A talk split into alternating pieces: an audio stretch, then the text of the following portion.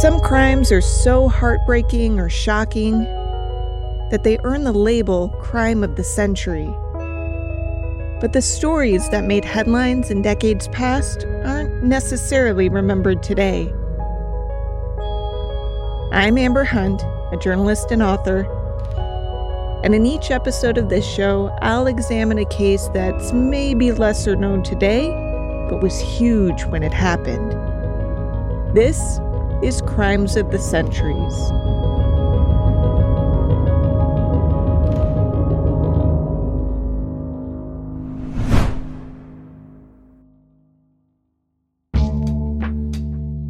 There had been a time when Porter Rodgers lived what his neighbors considered an enviable, picture perfect life. Porter had grown up a poor child with enough smarts and drive to become a doctor, and he was a generous one at that. When patients couldn't foot their bills, Porter figured out a way to help them anyway, sometimes waiving their fees altogether. His kindness paid off in the long run, earning him patients whose loyalty ultimately made him a millionaire. With that money, Porter bought a hospital and named it after himself.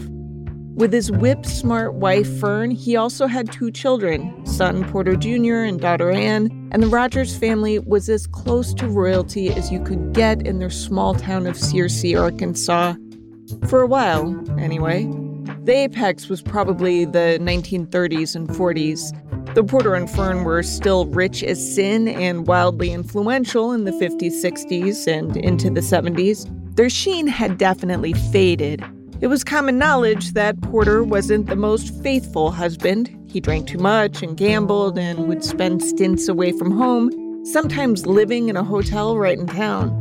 Rumor had it that Porter kept getting himself into financial trouble, and Fern was so fed up with him that she refused to agree to help him settle his debts by selling any of the property they co owned. Despite the turmoil, though, no one anticipated anything would get ugly. Dr. Rodgers is a very he was not only well known, he was well liked. This is Alan Robinette, community librarian with the Saline County Library in Bryant, Arkansas, who hosted a discussion on the case via Facebook Live in September 2021. Within minutes of starting the chat, Robinette said, Somebody from our chat has already said they were delivered by Dr. Rodgers. you know, this is how prominent this family was which made it all the more shocking when word spread that police were crawling all over the couple's posh two story colonial house after a housekeeper discovered Mrs. Rodgers unresponsive on the floor. The case that unfolded was one of the most sensational in Arkansas history. It featured sex, drugs, and eventually appearances by some of the state's most prominent politicians, including then Attorney General and future President Bill Clinton.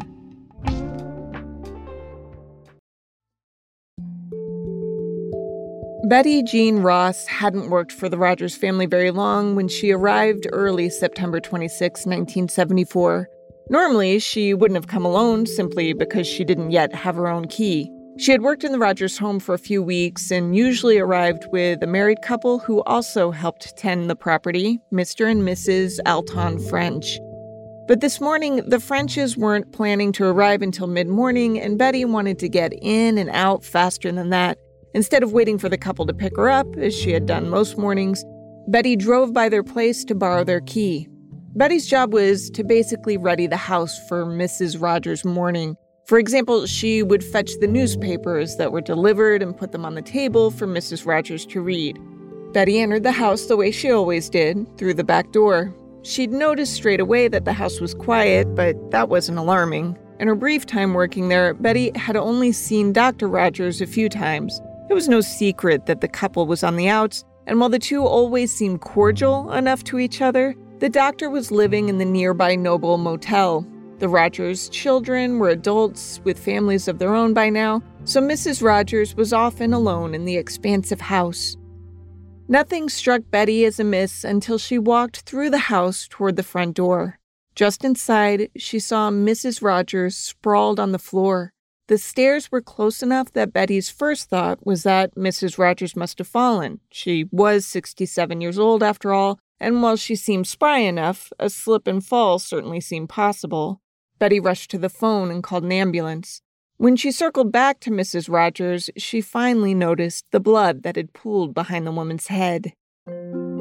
Police who arrived were quick to recognize this was no simple fall. While there were stairs nearby leading to the home's second story, Mrs. Rodgers was too far away from them to make a fall down the stairs jibe with where she had landed. The cops' intuition was validated when, upon closer examination, they found two bullet holes in Mrs. Rodgers' head. There was a, a murderer on the loose. Author Mike S. Allen, who grew up in Searcy, he and Deanna Hamby Nall wrote a book about the case called A Murder in Searcy in 2021. I was uh, eight years old when this crime took place. So, yeah, my memory of it's a little bit fuzzy uh, from back then, but it was something that we talked about at our dinner table. It's safe to say that everyone seemed to be talking about the case in Searcy and beyond. The Associated Press story about the death began, quote, Fern Cowan Rodgers, wife of a prominent Searcy physician, was found murdered in her two story white brick home Thursday morning, authorities said. The whole town stunned, close friends said. End quote. The story quoted Arkansas State Police Captain Paul McDonald, who said police weren't clear on a possible motive yet. Fern's purse had been found in a flower garden behind the house, its contents strewn across the ground, which could have pointed to robbery, except that some high priced diamond jewelry was left behind inside the purse. The night before the body was found was a Wednesday, which was noteworthy because Fern was known to stay out late playing bridge with a group of women on Wednesday nights. The previous night's game had ended up being more eventful than usual because one of the other players did fall down some stairs and broke both of her wrists. Fern not only took the woman to the hospital, but she called her son, Porter Jr., who had followed in his father's medical practicing footsteps, to treat the woman. After that, Fern went home. Because there was no sign of forced entry at the house, police believed that the killer had been waiting for Fern to come home, though it wasn't clear if the culprit had waited inside the house or outside. If the latter, he or she could have followed the woman through the door. If the former, well, that meant he or she might have had a key. Police moved quickly to find answers. They tracked down Mrs. Rodgers' kids and also her husband, who was at a local diner eating breakfast, as was his routine most mornings. A staffer stopped by his table and told Porter Sr. he had a phone call, after which Porter hastily left the restaurant, saying to the employee he was dining with that he had to go. Something serious has happened at home, he said. When Porter Sr. reached the house and was told what had happened, he told the police to put their best detectives on the case straight away. Porter Jr. said he was shocked and heartbroken. Here's Jr. speaking later to reporters. This is a great tragedy from the very start. All of the circumstances are tragic. That was clear from the beginning.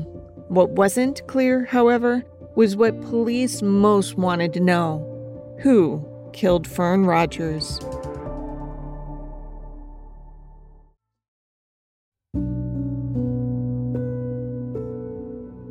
Porter Rodgers Sr. was, of course, an immediate suspect in the death of his wife, Fern. You've got a man with a reputation of financial struggles, living apart from his wife, and that wife turns up dead? Of course, police looked at him first. And things did not look good. On one hand, Porter Sr. was a beloved local figure, known not just for his money, but for how he used it. He was a philanthropist who, still at age 70, made a point to give needy clients breaks on their bills. Author Deanna Hamby Nall. You didn't live in Searcy and not know who they were. Um, if you were born in Searcy, you were delivered by either Dr. Rodgers or Dr. Edwards. Edwards was another high profile doctor in town. And, and you still hear people talk about that. Oh, which one delivered you? This was a small town atmosphere. I mean, Searcy itself isn't teeny tiny. It's the largest city in the county seat of White County, Arkansas. But White County is already on the small side, so that's relative. In 1974, Searcy tallied about 10,000 residents. A lot of people who lived nearby were farmers. The Rodgers were so well liked that when they bought a chunk of land and built a house on Race Street, it felt like a town-wide event. I mean, it was the Rodgers house, but I, I get the sense that the entire town felt a sense of ownership with that house because they were so proud of it. Um, because it was this big stately house on Ray Street and it was something they were proud of. But when you say on one hand, that's because there's another hand to ponder. And the other hand in Porter Sr.'s case was far less flattering. Alan Robinette again. Dr. Rodgers was having an affair, a very public affair, a not very hidden affair. Right. No, but nobody's secret here. That affair was with the employee with whom he was eating breakfast the morning he got the phone call about his wife's murder. Her name was Peggy Jean Hale. She was not merely a younger woman who had caught Dr. Rodgers' eye, she was nearly 50 years younger. I mean, this would be like casting a film today with Sadie Sink, the redhead kid from Stranger Things, as the love interest to Matthew Modine, the gray haired guy who plays Papa. In truth, this is even a little generous because Modine should be a couple of years older for this analogy, but I'm watching season four right now, so this is what's on my mind. Peggy and Porter made no secret of their affair. It had started a few years earlier in 1972 when Peggy was about 19 to the doctor's 67. She had been waitressing at Bill's Grill, a greasy spoon that was on the comeback after having been gutted by a fire. Peggy was one of three children who grew up in a strict household with her preacher father, a man named Milton Hale. Her parents' attempts to keep Peggy from drinking and sex seemed to have backfired. By the time she graduated high school, she was quite fond of both. She also had a track record of falling for older men. It's worth noting that I think what I'm about to relay would be viewed differently today, but at the time it was used as ammunition against Peggy's character. While she was still a teenager in high school, Peggy fell from one of her teachers, who was married. Today, we would talk about power dynamics and age gaps, but when word of this relationship spread around Searcy in 1974, the talk was more along the lines of check out this girl with loose morals who tries to trap weak older men with her feminine wiles. To be fair, though, Peggy was outwardly very confident, enough so that when her father, the preacher, raised objections to her relationship with Porter Sr., she told him, Don't make me choose between you and Porter. And that was enough for her dad to back off because, as he later told investigators, he didn't want to lose his daughter. All of this helped fuel public interest in the case. Mike Allen again. The fact that there was an affair with a much younger woman, which which caught the attention of people and it was an affair that was was pretty out in the open. And so you know when it happened it was very much a local story. It was very much a state story. So the little rock um, little rock tv news radio all picked it up.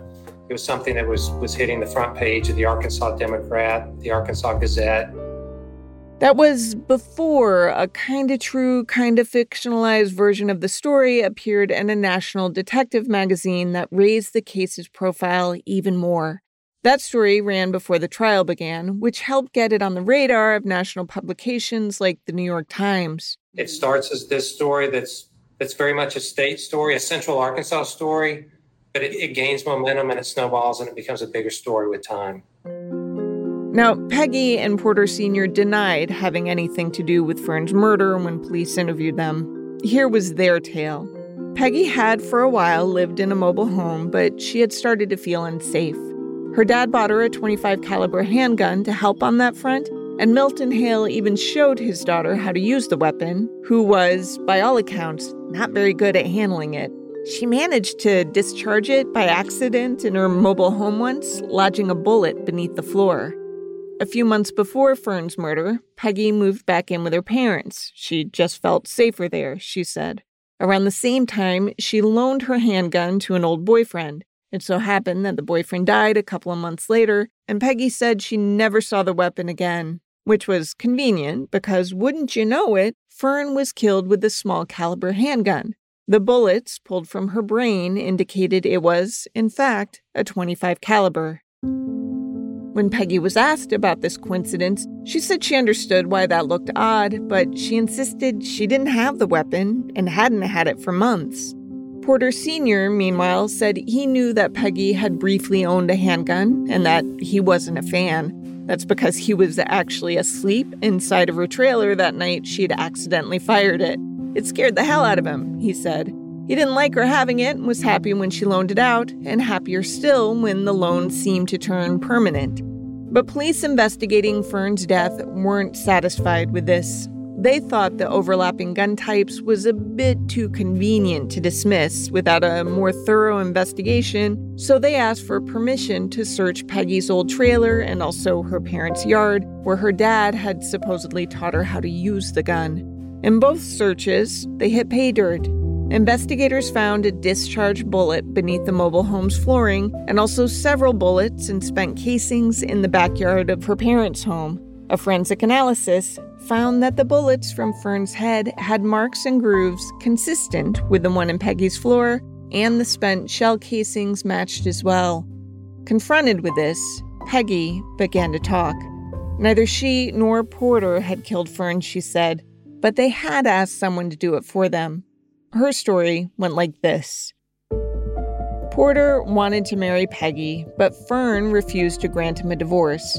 Porter consulted with attorneys who told him that forcing the matter would be very costly and he'd lose at least half of everything to his estranged wife. One day, Peggy and Porter were hanging out with a 32 year old guy named William Barry Kimbrell, who had been one of Peggy's boyfriends when she was in high school. One of the trio said, Gee, it really would be a lot easier if Fern just died. An awkward silence followed, after which Barry said, Hey, I know a guy who could probably do that for you. There are two versions of what happened next, depending on whom you believe. Version one is that Porter Sr. said, Oh, yeah? How much would something like that cost? Barry said about $6,000, half up front, half after the deed, and with help from Peggy, the three hatched a plan that took months to execute. Version number two is similar, except in that telling, Porter Sr. was pretty meh about the suggestion and also had become incredibly forgetful, which his lawyers would later argue was because he was suffering from organic brain disease. In this version of events, Peggy and Barry are the ones who moved forward with the plan, while Porter only re entered the picture to confess in an effort to save Peggy's hide. According to either version, the end result was the same. Barry Kimbrell is the uh, the gentleman who allegedly was the trigger man. By the time Rodgers went on trial, the case was one of the biggest in Little Rock history.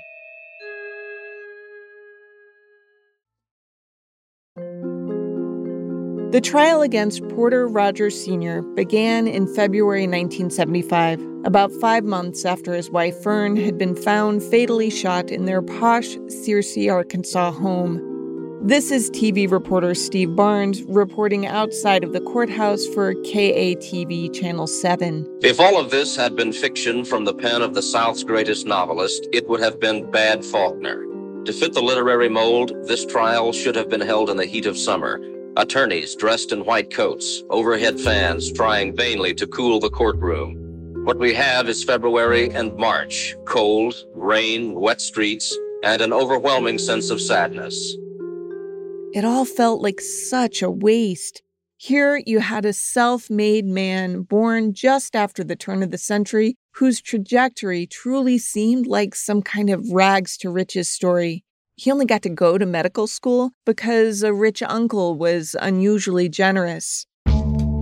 That's not to say his past had been spot free, to be clear. In fact, soon after he and Fern married, while she was pregnant with their oldest child, Porter had been arrested the year was 1933, and he'd been caught in a counterfeit ring that led to charges against two dozen Arkansas men, including a guy named E.R. Hooper, who had served as a clerk and a judge in Independence County. The ring was accused of flooding Arkansas and nearby states with fake 10 and $20 bills. Rodgers, who'd been found in possession of about $2,700 of the fake bills, pleaded guilty and was sentenced to three years in prison. But he was so beloved that more than 50,000 people signed a petition asking that his medical license be reinstated after the state revoked it. Long story short, he not only weathered the crisis, but it seemed to endear him to the people of Searcy. Not so much with his wife, though. She had been among his most vocal supporters at first. It was she, in fact, who gathered all of those petition signatures. But soon after she helped dig Porter out of that hole, he dug himself into another and another. He bought property without discussing it with Fern first, sometimes making pretty dumb deals. then he began buying horses and cattle, sometimes under an alias. The gambling debt soon followed. Whatever Fern's reasoning, she didn't want to divorce him, but she also didn't seem too keen on living with him anymore either, especially not after she caught him in one affair after another. Things with Porter got so bad, in fact, that Porter Jr. at one point stepped in. You might remember that he had followed in his dad's footsteps as a doctor, which meant their social and business circles overlapped. Someone got loose lipped about his dad's financial messes, and Porter Jr. confronted his dad. Hey, man, you've got to lock this down. Porter Sr. promised he would. But most of that wasn't common knowledge. Most outsiders only knew the basics that Porter was a self made man who cut people slack on their bills, delivered half the babies in town, and had enough swagger that he always seemed to have a young lady on his arm. Plus, he was 70 years old by the time the trial started. He'd survived a couple of heart attacks, and much like the teacher that Peggy would be accused of seducing, he got a pass from a portion of the population who believed that men were helpless to resist attractive young women. When you see footage of news media following him to and from court, he looks like a doddering old man, not some homicidal Casanova. Any comment at all, Dr. Rodgers? Good morning. On the whole, though, public sentiment wasn't with him nearly as much as it was with his slain wife. Fern Rodgers was a person who cared about people. A lot of people cared about her. She was a pillar in the Searcy community. She gave a lot to that community for decades. And um, it was just a truly tragic event that she lost her life in this way. Peggy, in cutting a plea deal, served as the state's star witness her testimony was rife with contradictions when it came to motive. She managed to say she knew all the details of Porter's finances and imagined herself married to him, while also never considering how rich she would be if Fern were dead. But the basic facts stayed consistent. She said the plan got moving after Barry Kimbrell offered to connect Porter with a hitman friend. The first $3,000 installment to pay for the hit came from Peggy's account, she said, because Porter rarely had access to cash. Instead, he laundered money through Peggy by padding her pay as his receptionist slash assistant slash whatever. Fern kept the purse strings pretty tight on money at home. Kimbrell supposedly passed that three grand along to a buddy called Frank, who came into town and followed Fern around for a few days. Porter and Peggy never met this Frank fellow, who some people later suspected never actually existed anyway.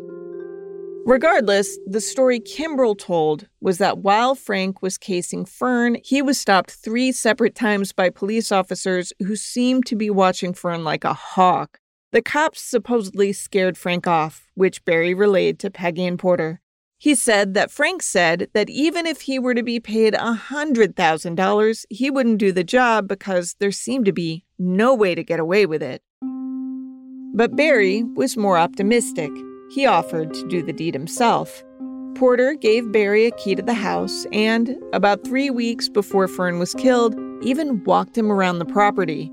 A family friend actually saw Porter with a strange man near the house around this time and told Fern about it, prompting Fern to call Porter and ask, Hey, who the hell did you have near my house? Porter supposedly replied that it was just someone in the cattle business and the matter was dropped. The plan was that Barry would park his car somewhere close ish to the Race Street house, then have Peggy drive him from his car to the house. That way, he wouldn't be seen walking toward the house, which might stick in someone's memory. He'd park close enough that he could drive away quickly, but not so close that anyone would put two and two together after he left the scene of the as yet undiscovered crime. Two weeks before the murder, they made their first attempt. After Peggy dropped Barry off at the house, she spent some time with Porter at the Noble Motel and then she went to her parents' house. Barry later said that Fern never came home that night, though, so he couldn't do the job. The next week was equally unsuccessful, though for the opposite reason. This time, Fern had come back from her bridge game way earlier than usual, so she was already home when Barry arrived. He aborted the plan. The third time proved to be the charm. Barry later told Peggy that he had used the house key he'd been given and hid inside until Fern arrived. She got there after 12:30 a.m. She would have been home earlier, but if you remember, another bridge player had fallen down some stairs and broken both her wrists, and Fern had helped get that woman to the hospital. Barry shot Fern twice in the head. It was over quickly. He grabbed her purse but got spooked when he saw what he thought were headlights in the driveway. Thinking that someone was coming, Barry bolted, dumping the purse and most of its contents on the ground outside. Strangely, Peggy and Porter could have made a point to be somewhere out together in public at this stage, but they didn't do that. They were basically each other's alibis. Porter drove Peggy to her parents' house around 11:30 or so, but Peggy's parents were asleep and couldn't even vouch for that. If this case had come down to alibis, they would have been screwed but it didn't anyway. Some reporting from during the trial. In chambers this morning, before court began, the defense informed the prosecution and the bench that it would not recall Peggy Jean Hale, at least not at this time. The first state witness of the day was Miss Hale's father. The news coverage was hefty, though the judge overseeing it didn't allow cameras in the courtroom. This is Judge John Anderson explaining the decision. Because I was fearful that some press coverage might bias or prejudice the jurors in this case, and I felt it out through an abundance of caution I should not. We did everything possible that we knew how to ensure that Dr. Rodgers secured a fair and impartial trial. Still, the trial was a spectacle. Lines of people sought seats inside the courtroom, while folks at home caught nightly updates through their local news. And looking for coverage of this case, I found more news footage than usual, though a lot of it is B roll of lawyers flipping through law books and Porter walking on the sidewalks flanked by his lawyers. Then you have weird talking head type interviews with bespectacled guys saying things like You can't have a subject going on like this over the period of time that the trial is going on, and a subject which is in daily discussion in pretty near every household and it's bound to have an effect. Uh, never before have I seen people in Searcy flocking to the courthouse to get a seat to watch. While prosecutors painted Porter Sr. as a murderous man, quote unquote, hungry for Peggy Hale, his defense team, led by future state Congressman Ed Bethune, argued that Peggy was the predator. Just as she had seduced her teacher once upon a time, she had seduced this old doctor, a doctor who, according to defense witnesses, was losing his faculties. Housekeepers from the motel he called home hesitantly described his feces covered bathrooms and said he'd lost all ability to care for himself. Others said he routinely fell asleep at work, that his mental acuity had declined so much that his prescriptions had to be back checked, because he would sometimes diagnose a string of patients with entirely different symptoms as having the same condition for which he prescribed the same medication. He also had been ordered by the state not to prescribe opiates anymore after one of his patients was found selling the drugs on the streets. The jury wasn't as sympathetic as Porter's lawyers were, however. They found him guilty of first degree murder and sentenced him to life in prison. For the record, Porter's own son said this about the conviction. I think that justice has been served. I think uh, my father was tried by his peers in his home county. A best effort was given by the judiciary system, by the prosecution, by the defense, and also by the jury. And I feel that justice at this point has been served. Bethune felt otherwise. Here's footage of him walking away from the courthouse while talking to a reporter. You plan an appeal? It's something we'll be talking about, yes. Likely? Likely. In a surprising move, Porter was released from prison while his appeal wound through the system. When he left the court after that decision, he saluted the cameras in a stiff handed wave that looked like a beauty pageant atop a float. Doctor, do you have a comment for us? No comment. Just glad to be out of custody. What do you do? What do, do? Bethune tried to interject. I'll answer uh, any further questions for you, Judge. Uh, Dr. Rodgers is pleased to be out of custody, state and federal. and intends to enjoy uh, himself while his case is appealed to the Arkansas Supreme Court. And he did, but not for long. While awaiting his appeal, he was convicted in an entirely separate case in which Peggy Hale testified that he had helped patients file bogus insurance claims for a cut of the payouts. For that, he was sentenced to 40 months in prison and fined $10,000. He lost that appeal he was fighting for, by the way. Then Arkansas State Attorney General Bill Clinton, who'd become U.S. President 14 years later, signed the response denying the appeal in December 1978. Porter Rodgers Sr. survived two years in prison before dying in late 1980. Barry Kimbrell, against whom Peggy Hale also testified, was convicted and sentenced to life in prison as well. He didn't like that plan, so he managed one day to escape. He escaped with another inmate, and mm-hmm. they managed to sneak out in a, in a vehicle, but the the prison officials they were convinced that they were still on the ground somewhere so they spent several days combing the prison grounds and barry and the other guy were driving far away The cohort was found in California fairly quickly, but somehow Kimbrell was on the lam for three full months. The vehicle he had fled in was mysteriously stocked with money to the tune of $10,000, which made some in Searcy wonder if he had a deep pocketed accomplice somewhere. Regardless, his freedom was short lived. He apparently had fled Arkansas, only to circle back and get rearrested in Little Rock.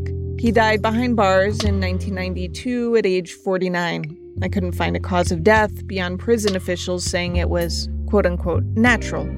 In exchange for her testimony against the two men, Peggy Hale was offered a deal. She pleaded guilty to second degree murder, was sentenced to 21 years in prison, but served a fraction of that. She was released on parole in August 1980 at age 27. Porter Rodgers Jr. continued working in town as a doctor but from what I can tell, that's the only fashion in which he followed his father's footsteps. It seems his legacy in Searcy is rooted in philanthropy rather than murder.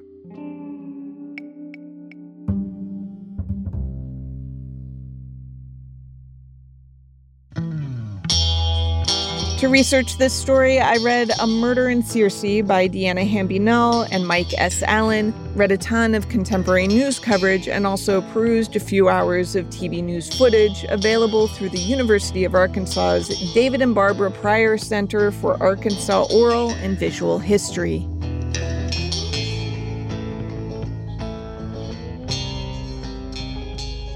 Crimes of the Centuries is a production of the Obsessed Network. To learn more about its shows, go to obsessednetwork.com. This case was researched and written by me, Amber Hunt, and produced by Garrett Tiedemann. Steve Tipton edited the script. Original music is by Bruce Hunt and Andrew Higley. Other music comes from Blue Dot Sessions and Universal Music Productions. If you like us, help us out by rating and reviewing us on Apple Podcasts. For more information or to recommend a case, go to centuriespod.com on Instagram and Twitter, we're at Centuries Pod, and check out our Crimes of the Centuries podcast Facebook page.